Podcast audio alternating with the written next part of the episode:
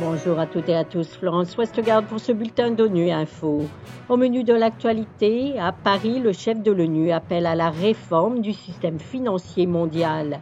Les femmes et les filles vivent plus dans la pauvreté que les hommes, alerte une experte indépendante de l'ONU. Enfin, nous reviendrons sur la persistance de la discrimination raciale pour les personnes d'ascendance africaine. L'immobilisme n'est pas une option. Le système financier international est en crise. C'est le cri d'alarme qu'a lancé ce matin le chef de l'ONU lors du sommet pour un nouveau pacte financier mondial qui se déroule à Paris. Antonio Guterres a appelé à réformer les institutions financières mondiales actuelles. Les précisions de notre envoyé spécial à Paris, Fabienne Pompé. Bretton Woods, c'était en 1944, il y a près de 80 ans. C'était la naissance des deux piliers de la finance internationale, la Banque mondiale et le Fonds monétaire international. Une grande partie des actuels États membres de l'ONU n'existaient même pas en tant qu'État. Le monde a bien changé, mais le système financier, lui, est resté le même. Aujourd'hui, le secrétaire général de l'ONU appelle donc à un nouveau moment Bretton Woods, une réforme profonde de cette architecture financière obsolète. Pour lui, en effet, les institutions actuelles sont non seulement dépassées et dysfonctionnelles, mais aussi profondément injustes. À Paris, à l'ouverture du sommet pour un nouveau pacte financier global, il a donné un exemple frappant de cette injustice avec les droits de tirage spéciaux alloués par le FMI en 2021. Les pays de l'Union européenne ont reçu 160 milliards, les pays africains 34. Rapporté à la population, un citoyen européen a ainsi perçu en moyenne 13 fois plus qu'un Africain. Le système actuel ne se contente pas de perpétuer les inégalités, il les accentue. Et cela pousse les dirigeants des pays les plus pauvres à des choix cornéliens, comme l'a expliqué Antonio Guterres. Beaucoup en effet consacrent plus d'argent aujourd'hui à rembourser leurs dettes qu'à leur système de santé. Le chef de l'ONU demande donc à ce que soit mis fin à cet immobilisme.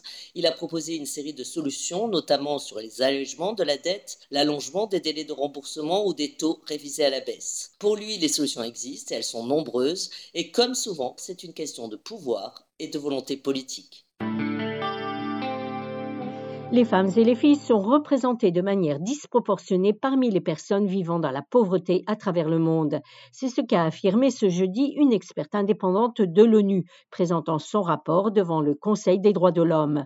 Dorothy Estrada Tank a expliqué que l'inégalité et la pauvreté des femmes et des filles sont le résultat de choix historiques et continus en matière de politique économique au niveau mondial, régional et national. On l'écoute.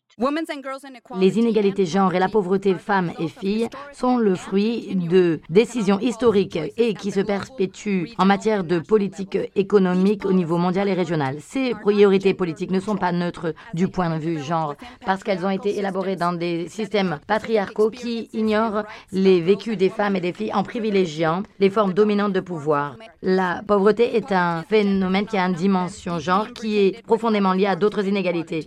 Des recul récent contre l'égalité genre souligne le besoin urgent de réaffirmer la centralité des droits humains et du cadre des droits de l'homme, ainsi que des approches féministes intersectionnelles croisées de lutte contre la pauvreté, contre les inégalités qui, malheureusement, se perpétuent entre elles.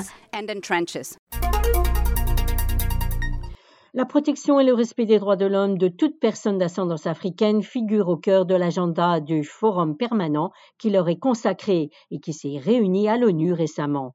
Pour Ivens Rumbold, l'un des participants au forum et directeur de communication de l'ONG Policité en Haïti, il s'agit d'un mouvement qui a ses racines dans la révolution haïtienne et qui demeure tout aussi pertinent aujourd'hui. On l'écoute. Quand Haïti a pris son indépendance en 1804, on a commencé le mouvement. Comme le disait Frédéric Douglas, Haïti a donné au monde la première leçon de liberté. On a montré au monde que oui, nous sommes égaux. Nous pouvons avoir deux pays, un pays dirigé par des Noirs, un pays dirigé par des Blancs. On peut commercer, on peut vivre ensemble. Mais en même temps, comment faire pour que tous ceux qui viennent des peuples afrodescendants puissent bénéficier aussi des mêmes traitements? Les problèmes de discrimination, de racisme, ils sont encore présents. C'est-à-dire, l'indépendance d'Haïti n'a pas mis fin à l'exploitation de certains pays en Et c'est une exploitation qui est basée quelque part sur une discrimination raciale. Parce qu'on considère que ceux qui sont dans des positions dominantes, quand ils disent nous, on veut des ressources parce qu'on veut vivre bien chez nous, mais eux qui sont en Afrique, ils ont le droit de vivre bien aussi. Donc comment faire pour que cette exploitation soit équitable? Voilà, fin de ce bulletin d'ONU Info. Merci de votre fidélité et à bientôt.